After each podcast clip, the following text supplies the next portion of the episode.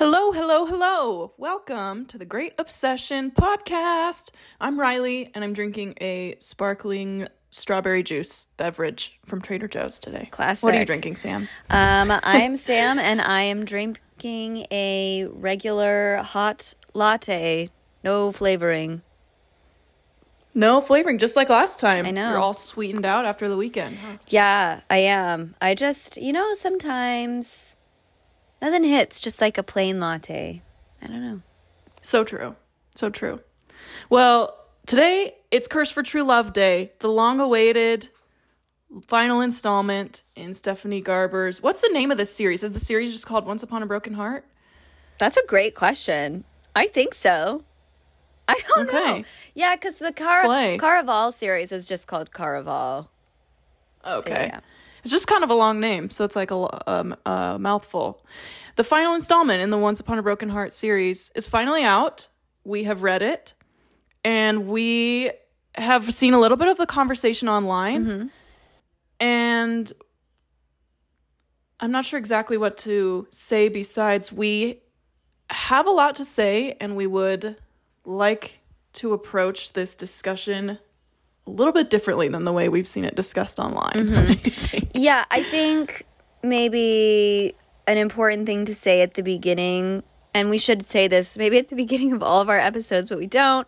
But it, that like authors work really hard on the work that they create, and mm-hmm. regardless of how you feel about that art, there's like a time and a place to sort of like express yourself critically and like being critical of art is important but also like somebody put a lot of effort into creating this and i think we just kind of wanted to approach this book from a like a critical but like gentle space i think Yes.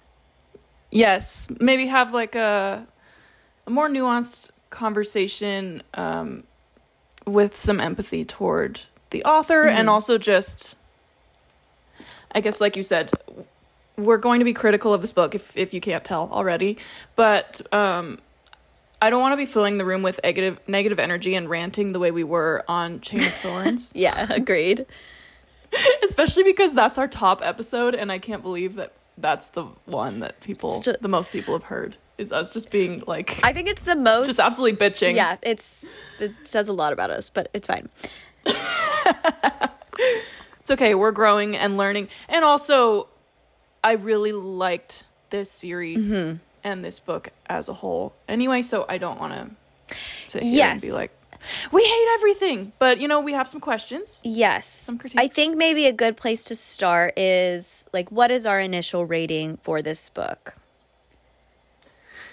Yes. Oh, and also, if in case you couldn't tell, there will be spoilers in this episode for A Curse for True Love. We always forget to say this for the whole series: Once Upon a Broken Heart, The Ballad of Never After, and A Curse for True Love. There will be spoilers, maybe light spoilers for Caraval, but we probably won't talk about it too much. All right. Um, my initial rating is. What is my initial rating? Maybe five out of ten.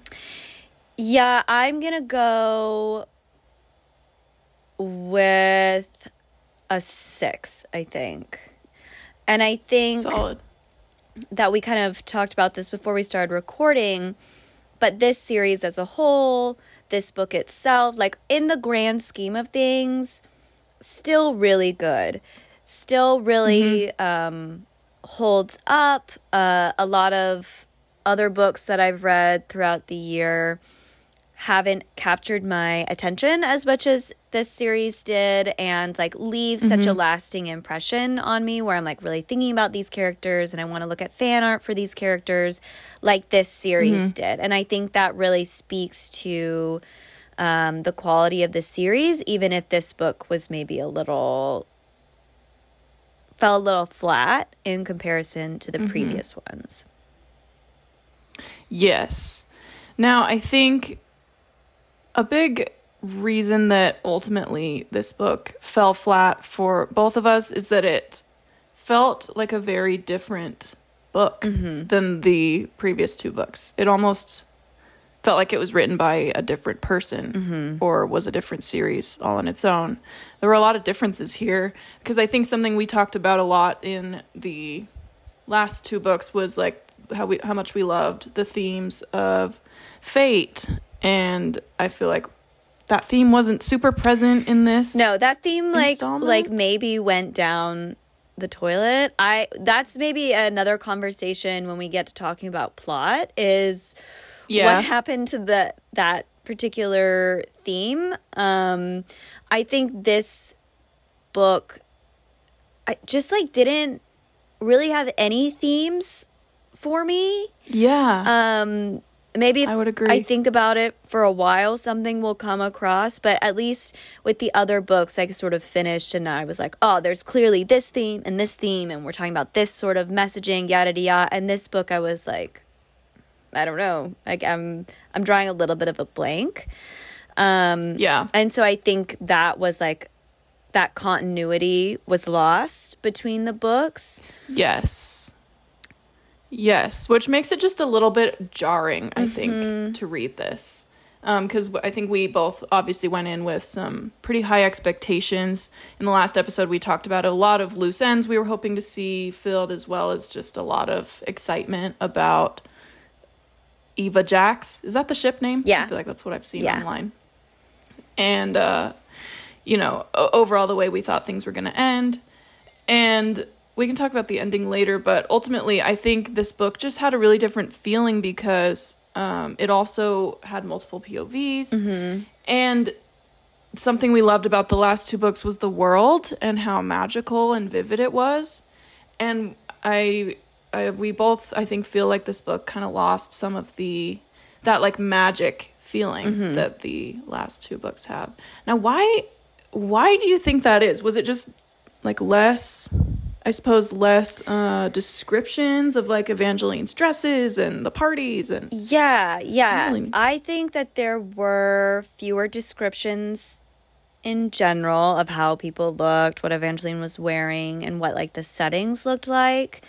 Um, I think the strongest descriptive moments came when we were getting sort of like the gore and horror elements.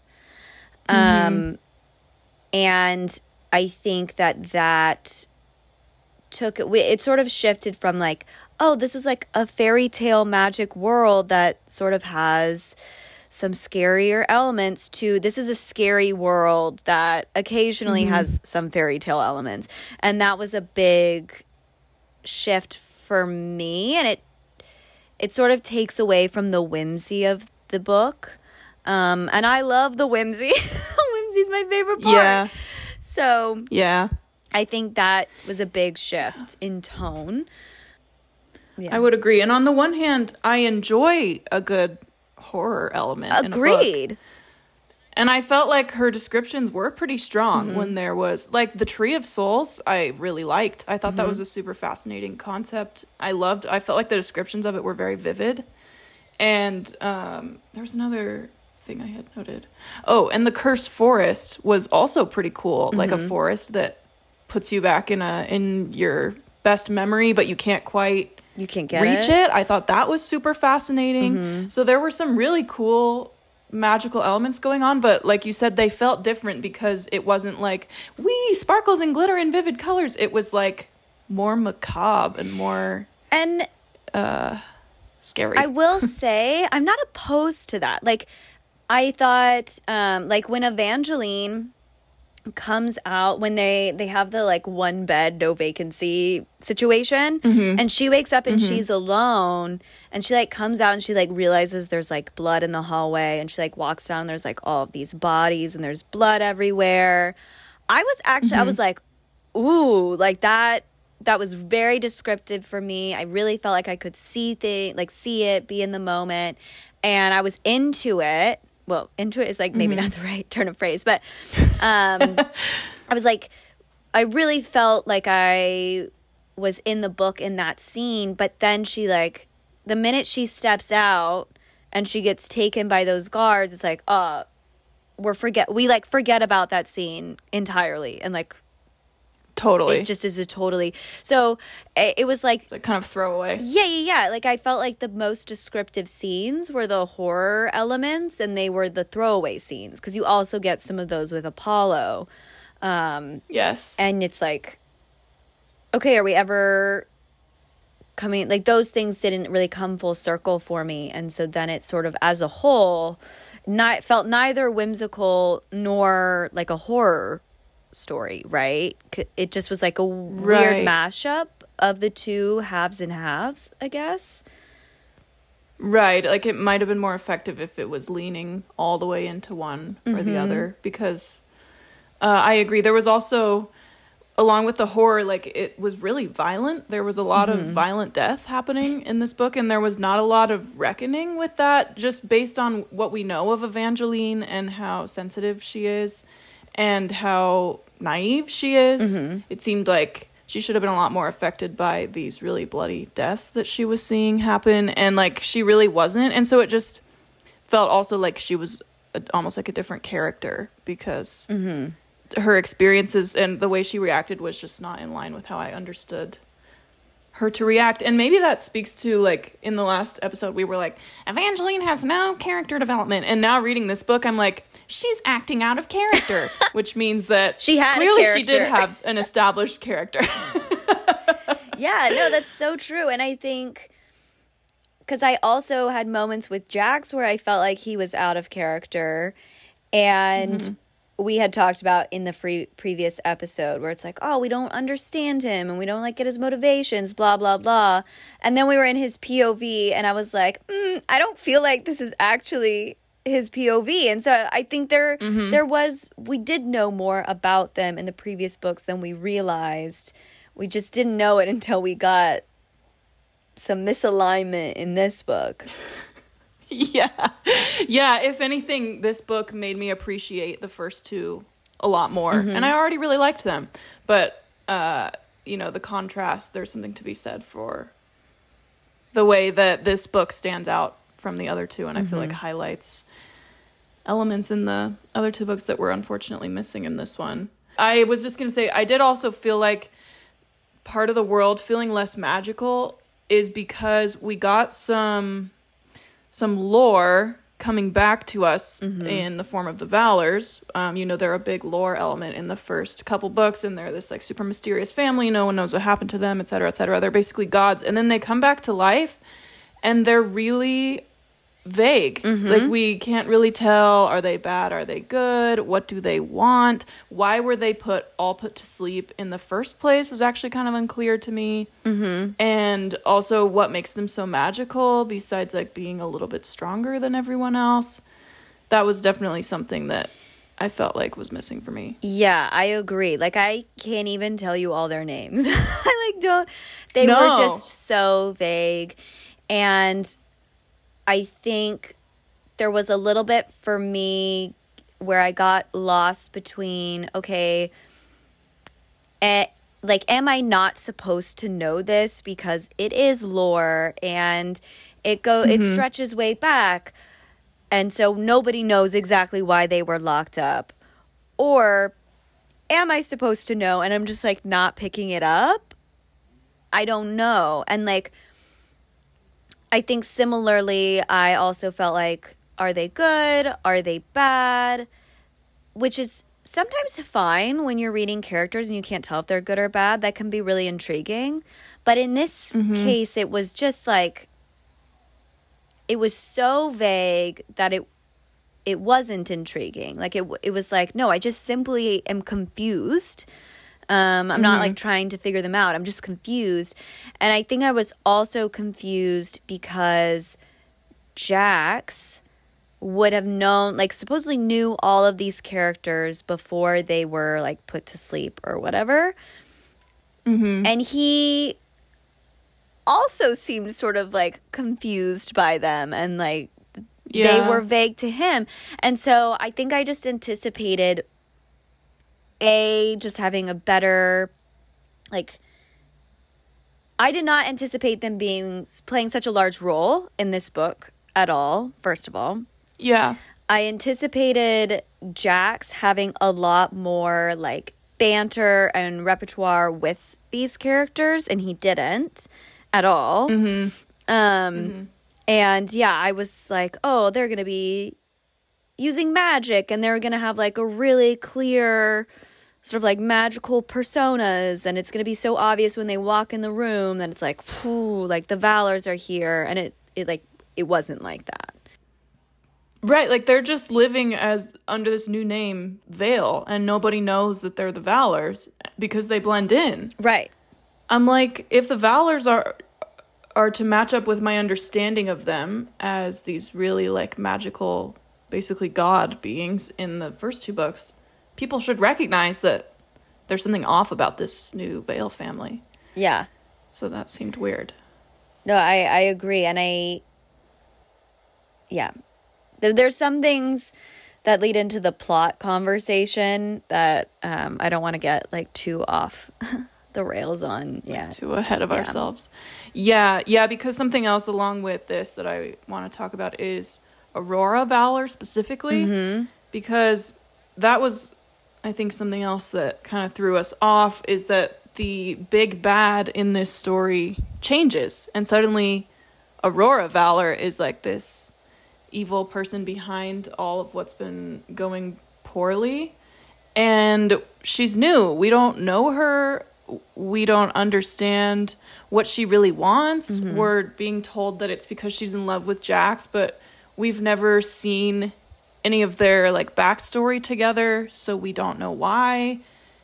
And the way that her and Jax interact, like, didn't convince me that she's in love with him. So the the whole thing was just just fell unfortunately a little flat because I wanted to be intrigued by Aurora. Purple hair? Yeah, That's sign cool. me up. I think um, there was maybe, and sometimes I feel this way when an author tries to do too many twists. And so the, Yeah. the plot just keeps twisting, but you as the reader are not getting enough background and foundation to be emotionally invested in those twists. And so I think it was sort of like, oh, Apollo is the big bad. Oh, never mind. We don't want Apollo. It's not Apollo. It's Aurora who's the big bad. And it's Aurora because she's in love with Jax. And you're like, wait, what? Like when? Where? What? Kind of thing. And I think that was part of why it got a little bit away, I think, is I just felt like we were trying to do too many twists and like keep things unpredictable that it ended up like not having much emotional impact. Even if it maybe It ended up being disconnected yes. from what we were, you know, led to expect. Because, like, if Marisol had come back and somehow been more powerful than we expected, I mean, that would have been set up from book one, so that would have been a better payoff. Mm-hmm. But the payoff was just lacking a bit because, like you said, we're just getting introduced to these new people that are big bads, and we don't understand why. Mm-hmm. And we don't understand really the stakes because I still don't really understand Aurora's powers. Like, why can she cast a curse? Like this, she cast the story curse. I she, and she cast the curse on Jax. The Archer's curse. Yeah, like just so many curses that she's just creating. And I don't know if it's because she's just like a witch. I was like, can anybody make a curse? I didn't think that was the case, but maybe. No. Well, especially curses that powerful because like the story curse is like the number is it's almost like a character in itself. It's like mm-hmm. the number one characteristic of the Magnificent North.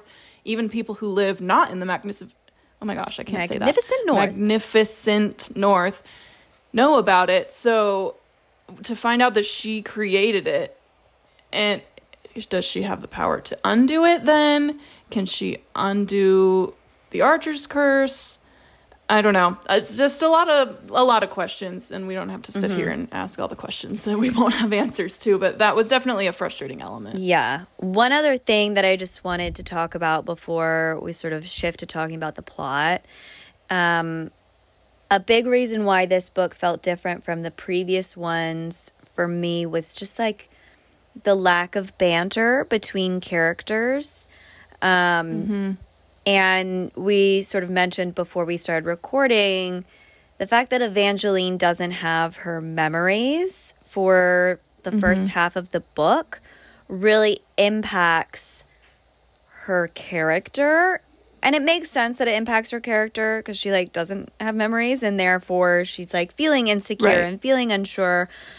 But it sucked a lot of her fun aspects out like she wasn't having any banter with anyone because she was like what is No. going on and Yeah. I think that for me really zapped the chemistry between Evangeline and Jax. Um, Agreed. it was still there because I felt like Jax was giving from his side, Yeah. but like Evangeline was like a log. she was like giving nothing. We also just didn't get a lot of scenes with them anyway. No, like we not didn't. really until towards the end. Yeah. And so it was a lot of Evangeline and Apollo who have no chemistry and no like I I at least wished she was snarkier towards him in some way Mm-hmm. like bro you're not going to give me back my memories and you just expect me to love you. But she doesn't uh, and I understand why. Like she's feeling really insecure because she doesn't have her memories. But Well, and I do think that there was maybe an attempt at this idea of like Evangeline sees that she's gotten everything that she's ever dreamed of. Like she's a princess married to a mm-hmm. handsome prince and she's dressed in luxury and it's lovely. And yet she's still like she doesn't know how she got there and that makes her unhappy. And so it's a little bit like, oh, does the journey to happiness actually is that like what actually makes happiness um and so I, I did think that there was maybe an attempt to sort of explore uh evangeline sort of reckoning with okay i have everything that i want but i'm not happy with it and i don't know how i got here but it didn't it didn't really make up for the fact that like Apollo has a zero personality. Um and so I did not understand why she like even when they kiss cuz he like takes her up to the top and they like look at the firework display or whatever and I'm like, "Oh yeah, that's sweet." But like when she kissed him, I was like, "What?" Yeah, it came out of nowhere. Yeah, why, girl? Why? Yeah. I know, I know. I feel like uh, another theme that I had found really fascinating in this series is the theme of like what is a happily ever after. Mm-hmm. Like I think Stephanie Garber was trying to reckon with that question a little bit, similar to what is fate and how do how does that play into our lives. It was also like what's actually a happily ever after because we know that a lot of times a happily ever after is written and then we're just left in this ambiguous place where we don't know what that actually means. Mm-hmm. And so in the first two books I really thought we were going to start like I had kind of expected this book to really get at like oh Evangeline realizes that she has her textbook happily ever after and she's not happy. And I suppose that happened but we don't really see Evangeline directly reckoning with that very much. It's like like you said an attempt was made but it just didn't quite fully get fleshed out. I think I think that's a really good point. I think there were a few things, a few moments where I as the reader could infer what was happening and what certain things meant, but the characters were never reckoning with it. Mm-hmm. And so then it just felt a little disconnected, I guess, because I was like, well, I as the reader am recognizing that there should be a reckoning, but you as the character are not. And that's kind of an odd space to be. Yeah, definitely. It definitely made it hard for this book to hold my attention. Mm-hmm. I feel like I really struggled to get through, especially the first half of this book, just because there were. I mean, I respect the attempt at an interesting uh, theme like what is a happily ever after. Mm-hmm. But because it wasn't really coming across on the page and it was mostly in my head, I was finding my mind wandering when I was reading the story and mm-hmm. really struggling to be into it until, of course, the second half when things picked up. But yeah, I think going back to what you were saying about this book just not really having themes, I feel like it, it, it attempted some themes and they just didn't quite come through, unfortunately. Yeah. Yeah. Should we sort of transition into the plot? Yeah, yeah, because this is where a lot of Yeah. I don't know. a lot of stuff just kind Well- of fell apart. Well, so let's let's back up a little bit because Okay. in our Ballad of Never After episode, we did talk about how there were a lot of loose ends and it seemed like a lot of things were being set up and this we knew going into this book that it was going to have to do a lot of tying up of said loose ends. Mm-hmm. And I do think those loose ends were acknowledged and addressed in some capacity. I was left varying degrees of satisfied to unsatisfied with some of those methods of tying up said loose ends. But I did feel like there was a real attempt at continuity and um, tracking from the beginning of this series through this book to make sure that some of those things were aligned and like those mm-hmm. little questions that we had answered. Like I really appreciated, even though it was kind of a throwaway comment, but we do get Jax sort of saying, "Oh, he chose to become a fate so that chaos wouldn't be lonely." And it's just like a throwaway Yes. line, but I was like, "Okay, that It was. that's a question that I had, and I've we've uh, we've semi addressed it. I still don't know how one becomes a fate, but I think it was just like little moments like that where I felt like showed clear intention to sort of be really aware of what loose ends were out there and how could they be addressed. And so I do want to just say I appreciated that. Um yes, I would agree. I feel like another loose end that we got tied up was, uh, or maybe as I'm like thinking about this, I'm like maybe we didn't. But I had, I had questions about like why were what was the relationship between the Valors and Jax, and like how did he feel about that? And and Jax and Castor's relationship, like what was that like? And I do feel like again with some of the throwaway lines, we got a little bit more understanding of like Jackson Castor were really close, close enough that Jax chose to become a fate, uh, just so that Castor wouldn't be lonely. And uh, clearly, we we get an understanding that there was something going on between Aurora and Jax, and it wasn't quite fleshed out, but we at least got sort of an attempt made to address that. So we did get a little bit more of Jax's. Oh, you know something I loved? We got this moment where Jax says that it, we're, we're in his POV, and he says that his human memories are a lot stronger mm-hmm. and more potent than his immortal memories. And so there's something cruel about being immortal where you always are going to like essentially be forced to romanticize your human life because those memories are going to be so vivid and so strong and everything's going to feel a little bit weak in comparison. So I loved that because that was like one little nugget of insight into how Jax actually feels about being immortal and uh, and why he is so jaded. And I I wish we had expanded upon that a little more, but I loved that little like nugget of information. Yeah, I think that we should have this is this is my take. I think that we should have only had Jax and Evangeline POVs. I don't mm-hmm. think we needed Apollo's POV because I think it maybe it would have been so interesting if we found out that Apollo was like a certified psychopath when like Evangeline and Jax did. Because first of all, Evangel this book ends and Evangeline does not know that he has had all of these people killed just to like I know. ensure that she like loves him. Like he has her guards killed, her tutor tortured. Uh, he like kills that like 14 year old boy Like a little kid. just yeah. so that like he can create this narrative that Jax is awful and like Evangeline isn't safe and needs Apollo to protect her. And the fact that that never gets acknowledged, I was like, killed me, killed me. yeah.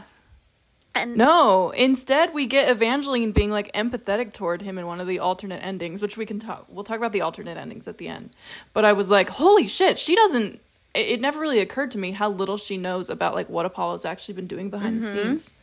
and But yeah, he's like a certified psychopath. certified and i i think that his like psychopathic actions were kind were like interesting as I read them, but because they never became relevant later on, I was like, just give me Jax POV because I really enjoyed like being in Jax mind when he was interacting or thinking about Evangeline. I thought that that was really um helped give us like a lot of context. It was like very swoony at those points. I love a tortured soul, mm-hmm. you know I do. Oh yeah, and we he- know. he was like peak tortured and he's like, "Mm, I'm gonna kill her, blah blah blah. And then like the moments that he had with Castor and like when he goes and he's like looking for Castor and he like looks at the roof of that house and that's like where they used to like hang out when they were kids. Mm-hmm. And he was mm-hmm. like not he was like I wasn't surprised at all when like Castor would like jump down and he had been on the same roof and I was like that's really sweet and like that's really interesting and Yeah. I felt like they had a really complex dynamic that could have been and maybe will in future books be like dive in a little bit deeper because Jax is like this is my oldest friend but he also killed the person that I love and so therefore I'm really mm-hmm. angry about that and I don't know. Mm-hmm. He like verbally or mentally says that he's having these conflict of emotions towards Castor but he doesn't necessarily that's all we get is him just telling us that he feels conflicted about him. And I would have liked mm-hmm. to have seen a little bit more of that. Um I okay, I do have to talk about one major plot point that I am either just like dumb or it was just like really unclear to me how this was Okay. resolved. But why can Evangeline survive Jax's kiss? Banger of a question. I went back, I like reread that section multiple times because when he doesn't have his heart, he like tries to kiss her and like the mm-hmm. the bracelet or whatever blocks him and like he's in mm-hmm. pain. And so we mm-hmm. know that in that I, I think it's I don't know if it's like if you intend harm and so if like he intended to kill her and that's why it hurt him or it was like a sure fact that if he kissed her she would die. Yeah, that was unclear. and then she like she's like no i like when they're at the phoenix tree she's like you're the one i love. She like has this like cute little like mini monologue and she's like you're the one i choose blah blah blah blah blah and then she kisses him. Mm-hmm. And she lives. And i'm like why? I don't know. Yeah. You know, similarly, her memories all came back at once, and we didn't really get an explanation of why that happened either. I think that was just another unfortunate like thing with the plot. I is there were think yeah the memories wasn't as huge to me because she had been having flashbacks like they had been she had like been getting bits and pieces and so it did sort of feel like like cracks in a dam and then like the dam just broke and all of her memories came back it seemed more like a like she had sort of like mm, okay. pushed through the spell and like her love for Jax or whatever enabled her to like break through or something kind of along those lines. I I do think it could have Okay. benefited from some like real clarity, but yeah. the the kiss, I because I was haunted from day 1. I was like, how are they going to resolve this? How is he going to be able to Yeah. kiss her? And I still don't and know. And they just kiss and it's fine you know you know what it made me think of was in harry potter when like we find out that spoilers for harry potter we find out that harry survived voldemort's uh killing curse Because because of his power of mother's love. love. and i i think that's that's what this was giving to me Yeah. was like the power of love has overcome jax's curse Yeah. that's the only like explanation we really got and that's the only answer i can think of but it doesn't make any sense because we've never had any just like in harry potter we've never had any precedent in this story about love being like some super powerful like love having a magical element to it. Mm-hmm. So it just yeah it, it didn't it didn't make sense. It didn't Yeah. make sense. I loved the kiss. Yeah, I mean, I loved the whole scene with the phoenix tree, and I thought that like Jax was really moving in that section just because he's like he's taken out his heart. He wants to destroy his heart, and mm-hmm. He's like in proximity to his heart and and like Evangeline is there and they like he's like so vulnerable. Mm-hmm. And so it is and then like when she like faints because she, they're like kissing and she like forgets to breathe. Because she forgot to breathe. I thought that was like That was funny. so hilarious and like sweet. Yeah. and- so I did love the scene as a whole, but I was like, but wait, why? Why can they kiss? No clue. I know. No, because Aurora, I mean, this goes back to Aurora because the curse that Jax had on him was the Archer's curse, mm-hmm. which is supposedly this all powerful Aurora set it up, but maybe there was like a hole in her spell casting question mark. I really don't know. Every curse has a back door. We know that. Yeah, that is true. I guess love is the back door to this. Well, you know the the reveal also the the reveal that Jax's curse was actually that the only girl who could survive his kiss was a girl who would never love him. Mm-hmm. That was interesting, mm-hmm. but it came a, like a little bit too late and too fast. Where it was like, whoa, I feel like we didn't talk about this enough. Well, and Jax doesn't know that. Jax isn't there when Aurora Oh, that's so says true. He doesn't even get No. he doesn't get to reckon with that at all. There's, like- so he doesn't. He has no idea. And like we finished this book and we still don't know if anybody has told him that this whole Oh time my gosh. like that was what was going on with Donatella. And yeah, I think there were I think maybe that was something that was challenging for me where there were these moments where I was like, "Oh, like I can't wait for Jax to confront this. I can't wait for Evangeline to confront this."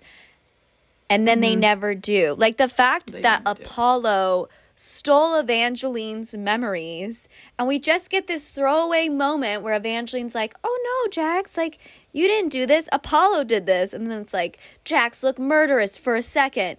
And then he says, "It still doesn't matter." I was like, "No, it Yeah. totally matters." Like I wanted you to be so mad and yeah. That's so true. This whole time, Jax thought that she just lost her memory because of magic. He didn't realize Apollo had inflicted that upon her. Yeah, there's so much that he did. He has no idea Apollo like did and inflicted, and I just what I really wanted was for Jax to find out and like just be at like peak sinister Jax, and mm-hmm. he he like punches him and beats him up, and it's like okay, that's that's fine, but Jax as a character is like this conniving manipulator. Like he's always the he's like the Yeah. puppet master, and you don't Right. realize that he's pulling all of these strings until it's too late. And I was like, okay, well, like, where's that? Don't use a blunt instrument like your fists in this impromptu fight. Like I wanted it to be revealed that Jax had like been doing something nefarious to Apollo behind the scenes the whole time or something like that. Oh, yeah. Because that would track with his character. Yeah. But again, the the I don't know the character continuity was, Was a just little- lacking a little bit. yeah, a little bit wishy washy. And I also think maybe that was a flaw with the multi POVs happening in this Mm. book is like we had so many things happening and then the characters weren't communicating those things to each other Well, and they never because do. we they they they never, they never- yeah. find out any like the things that are happening in the individual POVs when other characters are not present never gets explained to other characters. Like that the communication is not only they're not communicating with one another, but there are zero reveals. Yes, which was frustrating because I think as fantasy readers who've read multiple books that have multi POVs, we kind of expect like that's usually how it goes. Is like there's a lot of miscommunication for a while, and then everything comes to a head, and all these characters find out this information from each other, and there's like a big reveal, and there really never was. Was there even like a climactic moment of this book? I guess it was like the Evangeline Jax's kiss, but that was literally at the end. Yeah, it was like the kiss and then um like the tree of souls thing with yeah, Apollo. okay, yeah. Which Apollo, uh, we already talked about how he's a psychopath, but it the, it just didn't make sense to me how we're supposed to be led to believe that the reason he's acting like a psychopath is because he's in love with Evangeline and in his own twisted way is trying to protect her. But then at the end, he tries to sacrifice her to the Tree of Souls. And I don't understand where that came from. Yeah. No, I think it's not super clear. I think it becomes more that Evangeline, like, I think what we're supposed to sort of get from that is Evangeline chooses Jax because he sees them kissing. And I think mm-hmm. he's like, well, if I can't have her, no one can. Oh, okay. And so I'm going to kill her and like become a, a god essentially who can then kill Jax. That was my understanding. Oh, okay. Okay, I suppose I can see that. It just I wish Apollo's character had been more clear because I think he his character suffered from that like sort of half in half out thing where we're mm-hmm. like halfway being described as like oh he's supp- like he's been told this thing by his father that he like needs to be a good leader who's remembered so that's what's motivating him but oh he's also a psychopath. So it's like is Right. it one or the other? Well, and it's not entirely clear like why he's obsessed with Evangeline. No. Because it, it's sort of like this we get the impression that there's the archer's curse has sort of like left like some magic in him where he's like still obsessed with her but doesn't want to kill her uh-huh. necessarily. Uh-huh. And i don't know if that's what i'm supposed to assume is his main motivating factor in being obsessed with her because he doesn't know her. He was in a curse for like two books he was cursed. So like So, yeah. This is the problem. If he had not been cursed the entire time, we said this in the last episode. We were like, he is too important of a character to have literally no autonomy for two books. Mm-hmm. And if we had seen him at some point having autonomy and like had some understanding of what his personality was before he got cursed, I think that really would have helped. Mm-hmm. Yeah. Or at the very least, have him truly be the singular big bad in this book and mm-hmm. focused in on maybe because of the impact of the curse, maybe not. He's a psycho now and he's out to have Evangeline no matter the cost. I think that could have mm-hmm. maybe been interesting. And then as a reader, it's like, oh, I don't really need to know that much about his personality because we know he's an irrational character. Yeah. And so his motivations are like crazy. And because it's like you said, it's half in, half out, where it's like, oh, we have some logical motivations, but then we also just have like some craziness, and we're not sure which one we're supposed to depend on for his motivations. It mm-hmm. gets confusing as to whether you should be like empathetic towards him or just like outright have him maximum suffering. I don't know which one I was supposed to feel. Yeah, he gets really muddy as a villain. Mm-hmm. Well, did you have any other like points to make about the plot itself? Um I don't Oh, yes, I do. Why was there the the assassin who tries to kill Evangeline Oh. when she's in her bed? gosh. Who sent that? Yeah. Who where's that person from? Who was that? Yeah, it's an assassin Yeah. sent to torture Evangeline, and we never get any have no resolution why. on why. No, that's so true. And you know what? That also reminds me this Byron Bellflower guy Mm-hmm. who tries to kill her randomly, and we know that it's because he was supposedly like Petra's lover, but that just like happens, Mm-hmm. I know. and then he just never comes back. Like it never goes anywhere. I was like, what? I know. Why? I think I got the sense It was just like a device to lead yes, Evangeline away. from- Yes. I sort of got the sense that there were a few moments where it's like, okay, there was a clear scene or plot point that the characters needed to reach. And Stephanie Garber wasn't sure how to get them to reach that point. And so there's some Mm-hmm. sort of throwaway devices and moments um, that don't really make any sense in the broader scheme of the story, but just sort of serve to to get characters from point A to point B. which is hard. Yeah. Yeah. It was unfortunate seeing that happen.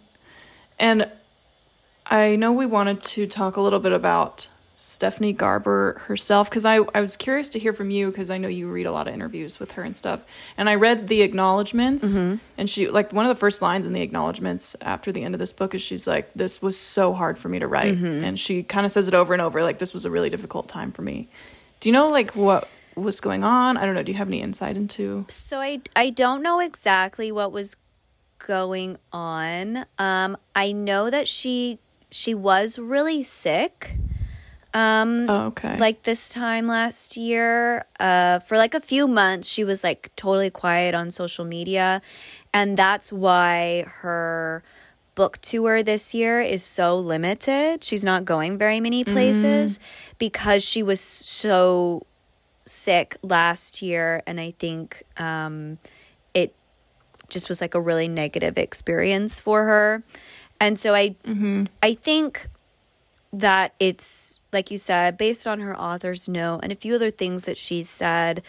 Um, i think her the year that she spent writing this book was extremely challenging. And i think she had a lot of personal stuff happening. And you know she makes a few comments where she like mentions several people who without whom she wouldn't have finished the book. Like people who encouraged her and like pushed her to like get this book done. And i think mm-hmm. that comes across in this story. I think that's why the book mm-hmm. sounds so different from her previous ones and it feels so different. I think she mm-hmm. herself was not in like regular Stephanie Garber headspace. I think she was in a really rough place. And I think that's maybe why there's more like horror elements that appear in this Yeah. book rather than like magical whimsy. I think It definitely tracks. and and like I had said on the previous episode for Ballad, she did say that she had like a really clear outline of how she wanted this story to sort of go and so she I think she had the bones of where she wanted this book to be as far as mm-hmm. certain plot points and then really struggled to connect those dots. And i think that's where Yeah. there's a lot of sort of disconnect and continuity challenges. I think it's clear that this book was hard for her to write and it doesn't read as fluidly and as smoothly as some of her previous stuff and i and i just think that it it makes a lot of sense to me that she like I when I read that author's note after I had finished that um this book had been really difficult for her to write that really aligned for me. I think you can really tell sometimes when an author was like when they finish the book and they they have the author's note and it's like this book was like such a joy to write or like I wrote this in like a fevered haze and like blah blah blah and it like shows. It's like, mm-hmm. "Oh yeah, no, this book mm-hmm. literally just flows when you read it and then when it doesn't flow a ton when you read it and you it, it's clear that okay the author was also sort of battling to get it on the page. And i have a lot of empathy mm-hmm. for that i think. Definitely.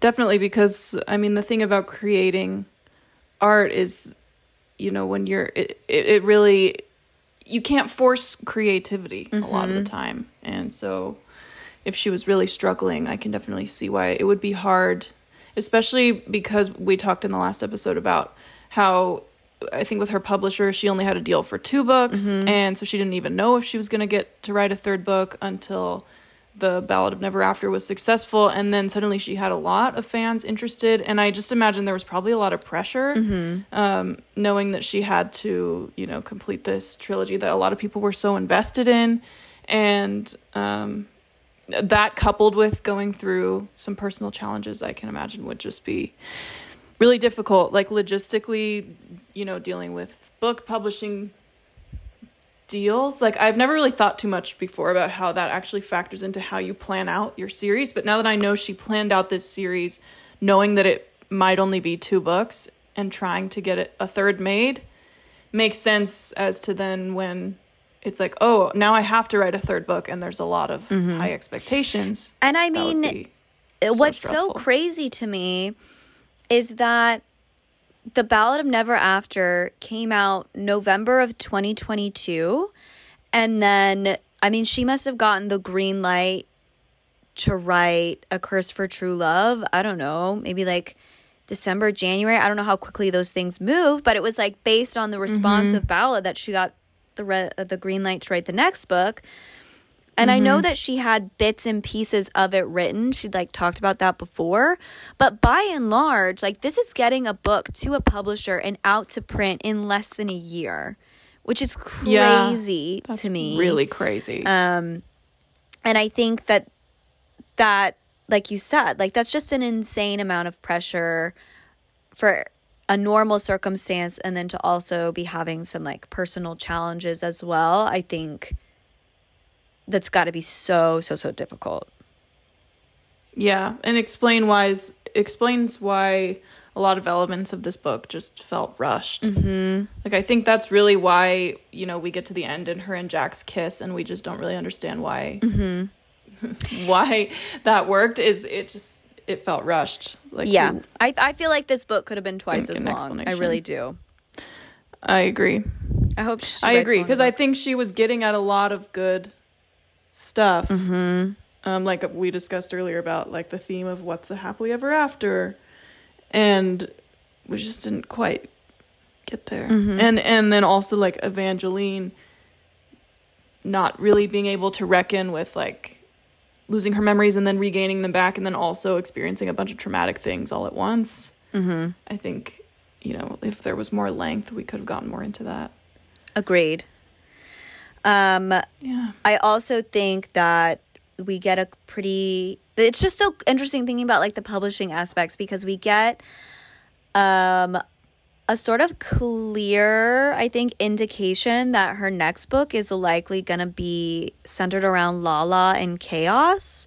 Um, because they have such a moment. I was like, wow, the chemistry They is do. just popping off.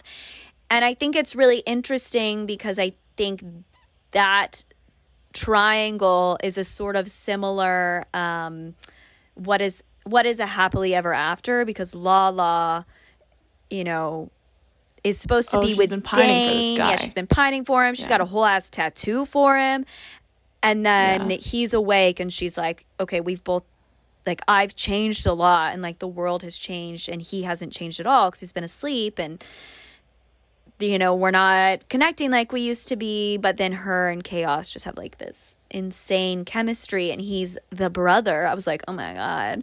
And so I think I know. and I do I did get the sense that initially with this series with Ballad, Stephanie Garber was sort of like dipping her toe into the idea of a love triangle. Obviously, we mm-hmm. never really fully went in there because Apollo was never a contender. But I like the idea of maybe a more like a like I am not always about a love triangle, but the mm-hmm. situation between Lala, Dane, and Chaos has so much background and it makes so much Yes. sense that a love triangle would form that I'm very intrigued by that. And I do think that there are some things in this, the ending of this book and the ending of A Curse for True Love, particularly as it pertains to the Valors, where things are a little, we're playing it a little like fast and loose and things are not tied up the way that I expected them to be, particularly we've had multiple scenes of like mass murders and we know it's chaos. Yes. But we don't see Yes. any resolution for that in this book. And I Mm-hmm. think that's because it's going to appear in her next book, in her next series. Yes. Yes, and I will be seated because Oh, yes. something we did get in this book was more chaos. Ew. And I loved it. I loved every scene that he was in. I'm obsessed with him. Mm-hmm. And I think there is like you said some some chemistry brewing there with him and Lala. I think Lala is a pretty intriguing character. Mm-hmm. She never really got fleshed out the way I wanted her to, but if we're going to get another series on her, there's a lot of potential, Yes. and Particularly. I'm ready for a story where chaos is the love interest. Oh my god, I know. Nothing nothing better than a mass murderer love interest, am I right, ladies? um also Dane is a dragon. Like he like shapeshifts Yeah, so into a kinda crazy. dragon. So do with that what you will. Um what was I gonna say?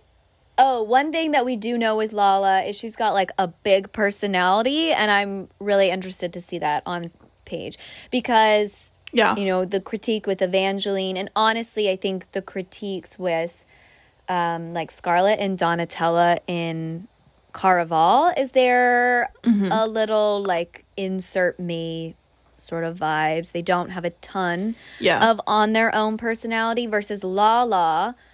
I feel like is a very distinct character, though she's not super fleshed out, particularly in her like her history and you know what she's always feeling, but she has some really clear character attributes. Like she's tangible to me.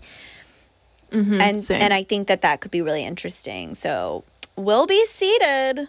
Stephanie, yeah sign me up. yeah and you know what Uh, thinking about like this episode compared to our chain of thorns episode i think that's like a big difference is that chain of thorns was such a letdown that we were like so pissed off we were like we're not even going to read cassandra clare ever again and with this one it was like we we liked it still Mm-hmm. even though it was like maybe fell flat or wasn't what we expected i'm going to read the next one Yep. and there's definitely something to be said for that For sure. Uh, do we want to talk about the epilogues? Yes, I do. Because I thought this was a pretty interesting aspect is knowing that Stephanie Garber had always wanted to write a story that has multiple endings and she sort of did that with the Ballad of Never After too because like we get the ending where Evangeline dies and then we get it reversed and um oh another just like throwaway thought I wished that Evangeline had more reaction to like finding out that she had died in an alternate timeline. no, I know. I did appreciate "Oh." how um how much Jax was impacted by her death. Like Stephanie Meyer, Stephanie mm-hmm. Meyer, LO, Stephanie Garber, Not Stephanie Gar, too many Stephanies. Um, too many Stephanies. but Stephanie Garber did a really good job of like kind of pulling that in at just the right moments for Jax and how that was informing his mm-hmm. choices and his decisions. I think of all mm-hmm. the characters, Jax made the most sense to me in this book. I felt like I understood what he was doing generally. Um, like the motivations always felt pretty clear to me because she did a good job of like tying back in like his memory of, of Evangeline dying. Agreed. He had the most continuity of all the characters. But uh, going off of that, we now get a few different endings or epilogues with Evangeline and Jax. Yes. That could all exist in the same timeline or could not, which is interesting. And right now, as we're recording this episode, only two of them are out. Yes, the Owl But- Crate epilogue has not been made available on the interwebs. Yes. So we're gonna go with what we have, which is the Barnes and Noble ending, and um, what's the name of the other one? Uh, Waterstones, the UK ending, which I was like, sucks for the UK people because I think the Barnes and Noble epilogue was way more satisfying than the Waterstones epilogue. Oh, really? I thought the Waterstone one was more satisfying. Oh my gosh, really? I just Yeah. I was like, uh, I need okay. For those of you who don't know the epilogues, the Barnes and Noble epilogue, this is spoilers in case spoilers for the haven't read 'em. epilogues. Um, the Barnes and Noble special edition is basically um, Jax and Evangeline are at the Hollow, and they're just ha- it's just like a happy little continuation where, of like where they're at and they're just in the hollow living their life being cute af and jax is like Yeah. i don't want anybody to come visit i just want to be the two of us forever. And evangeline's like hmm, i think we need to have visitors. Since they like open the hollow as like an inn essentially um even though jax doesn't really want to. Yeah. but it's like a cute And Evangeline repaints the sign, and it's like come what what is it that he It's says? so Evangeline paints the sign and it says the hollow inn for travelers, adventurers, and those searching for happily ever after. And then Jax right. paints over it and changes it to and those searching for unhappily ever after. Um Yes. Which Which, I thought was funny. I thought was funny, and I also felt like in I was a little concerned that in the epilogue, um, Jax was gonna be like too soft. Like we were gonna have because there are moments in this book where Jax comes across a bit too soft. Like we lose the banter, we lose the edge, and he feels like he's a different character from the previous books and that's why they like don't have as much like zip in their relationship but in Yeah. the epilogue i feel like they are fully back to how they were in like the ballad where there's a lot of like teasing a lot of banter. Jax is always difficult. Evangeline is like why am i here? And it's all like has this like undertone of oh okay. They, but they like really love each other and like it's really sweet and wholesome. But I, I it made me really optimistic for future books if evangeline and jax show up. Um i think they'll be like a really cute like great addition to like future books in this universe. And i was pleased that mm-hmm. jax was was back to being not a I guess that epilogue to me was like your classic happily ever after. Like you get an epilogue scene where you see the couple being cute and happy mm-hmm. and like a little bit of a glimpse as to like what their future is, which is like in this case, Jax and Evangeline living in the hollow and potentially welcoming new guests. And then the Waterstone epilogue, if you haven't read it, a quick summary is that Jax and Evangeline go back to the Tree of Souls, and Angeline, Evangeline has the Truth Stone, and she's been told that the Truth Stone not only can it make you always tell the truth, but it it can also help you write prophecies.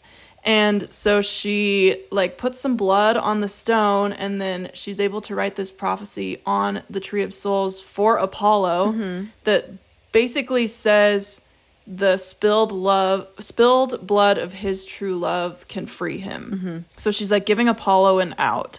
And then Jax is like you're being too nice and then he writes like an addendum to the prophecy, but we don't know what it is other than Evangeline saying like, "Well, that's going to be impossible." And he's like, "Too bad." yeah and then it basically ends. So I guess I liked that one because it was less of like a classic happily ever after mm-hmm. because I think something this book was trying to get at is I mean I think there's even a line that says like in every happily ever after you just get the ambiguous like couple riding off into the sun and you don't know what happens next. And I felt like this happens a lot where it's like you know there's going to be conflict in the future and so this epilogue gave us a little bit more of like what the potential conflict even if it's not like evangeline and jax directly involved what the conflict in their world could be after this story ends which is that apollo's going to find his way back out and who knows if he's going to be changed or not by true love. Hate to be Yeah. Apollo's true love. Nightmare scenario. I know. Honestly. a little bit problematic because Evangeline doesn't know that Apollo is a psychopath, so that's like why she's giving him an out. But also, the beginning of this book, the um, dedication is dedicated to everyone who's ever wanted a second chance. I think is what the wording is, and so that seemed in line with me to the theme of second chances in this story. Is that even Apollo gets a second chance, even Chaos gets a second chance. Second chances for everyone, no matter how many people you've murdered. You get a second chance. You get a second chance. I'm trying to figure out. Uh, yeah, see, nobody has seen the Owl, Owl Crate edition. Okay, well, Well, all that that, to say, um, I will be rereading this series. I I think it's just a really nice, enjoyable series. This last book, I'll probably just flip through and read like the scenes that I like. Maybe not necessarily reread the entire book. Um, yeah, but I love Stephanie Garber and I will read everything that she's written and I will continue to be obsessed with her. Well, I never reread anything, so I won't be rereading this, but I will be seated for her next series. and do you have a final rating? Has it changed from six?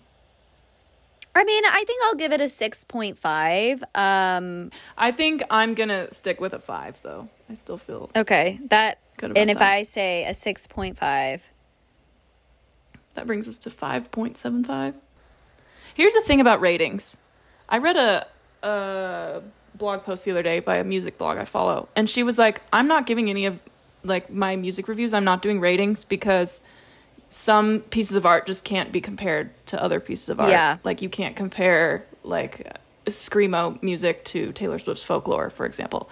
And um and I agreed with her, and I was like, man, maybe rating stuff is problematic, but I'm still gonna do it because I feel like I like the idea of I know. having like some sort of like numerical like scale. But it is weird, like thinking of this book compared to Ashes and the Starcursed King. Like that's totally so different. different. Yeah. Yeah. So all that's to say, ratings are fake, and we're gonna keep doing them, I guess, because we like to be fake. So true, bestie. And with that, come back next week. Yeah. we will be discussing 1989 Taylor's version next week. We really wanted to talk about this book first because it was fresh on our minds, but we're also really excited to talk about 1989 Taylor's version as that's just come out. So yeah, 1989 Taylor's version next week, and then after that, we continue to post every Tuesday. So come back to see what we're going to talk about next. If you're feeling nice, I would like to request your assistance with something, which is that someone gave us a one star rating on Spotify. and you know what? Go off. Oh, you're allowed to have opinions and hate us if you want to, but we don't have very many ratings. So that really brought our score down. So it takes literally two nanoseconds to rate something five stars on Spotify. If you're listening to this on Spotify, please open it up and give us a five star rating. We'll be eternally grateful. Th- anyway, thanks for listening, and uh, you can contact us at the information in our show notes, and we'll see you next week. Bye. Bye. Wow, that was such a chaotic ending.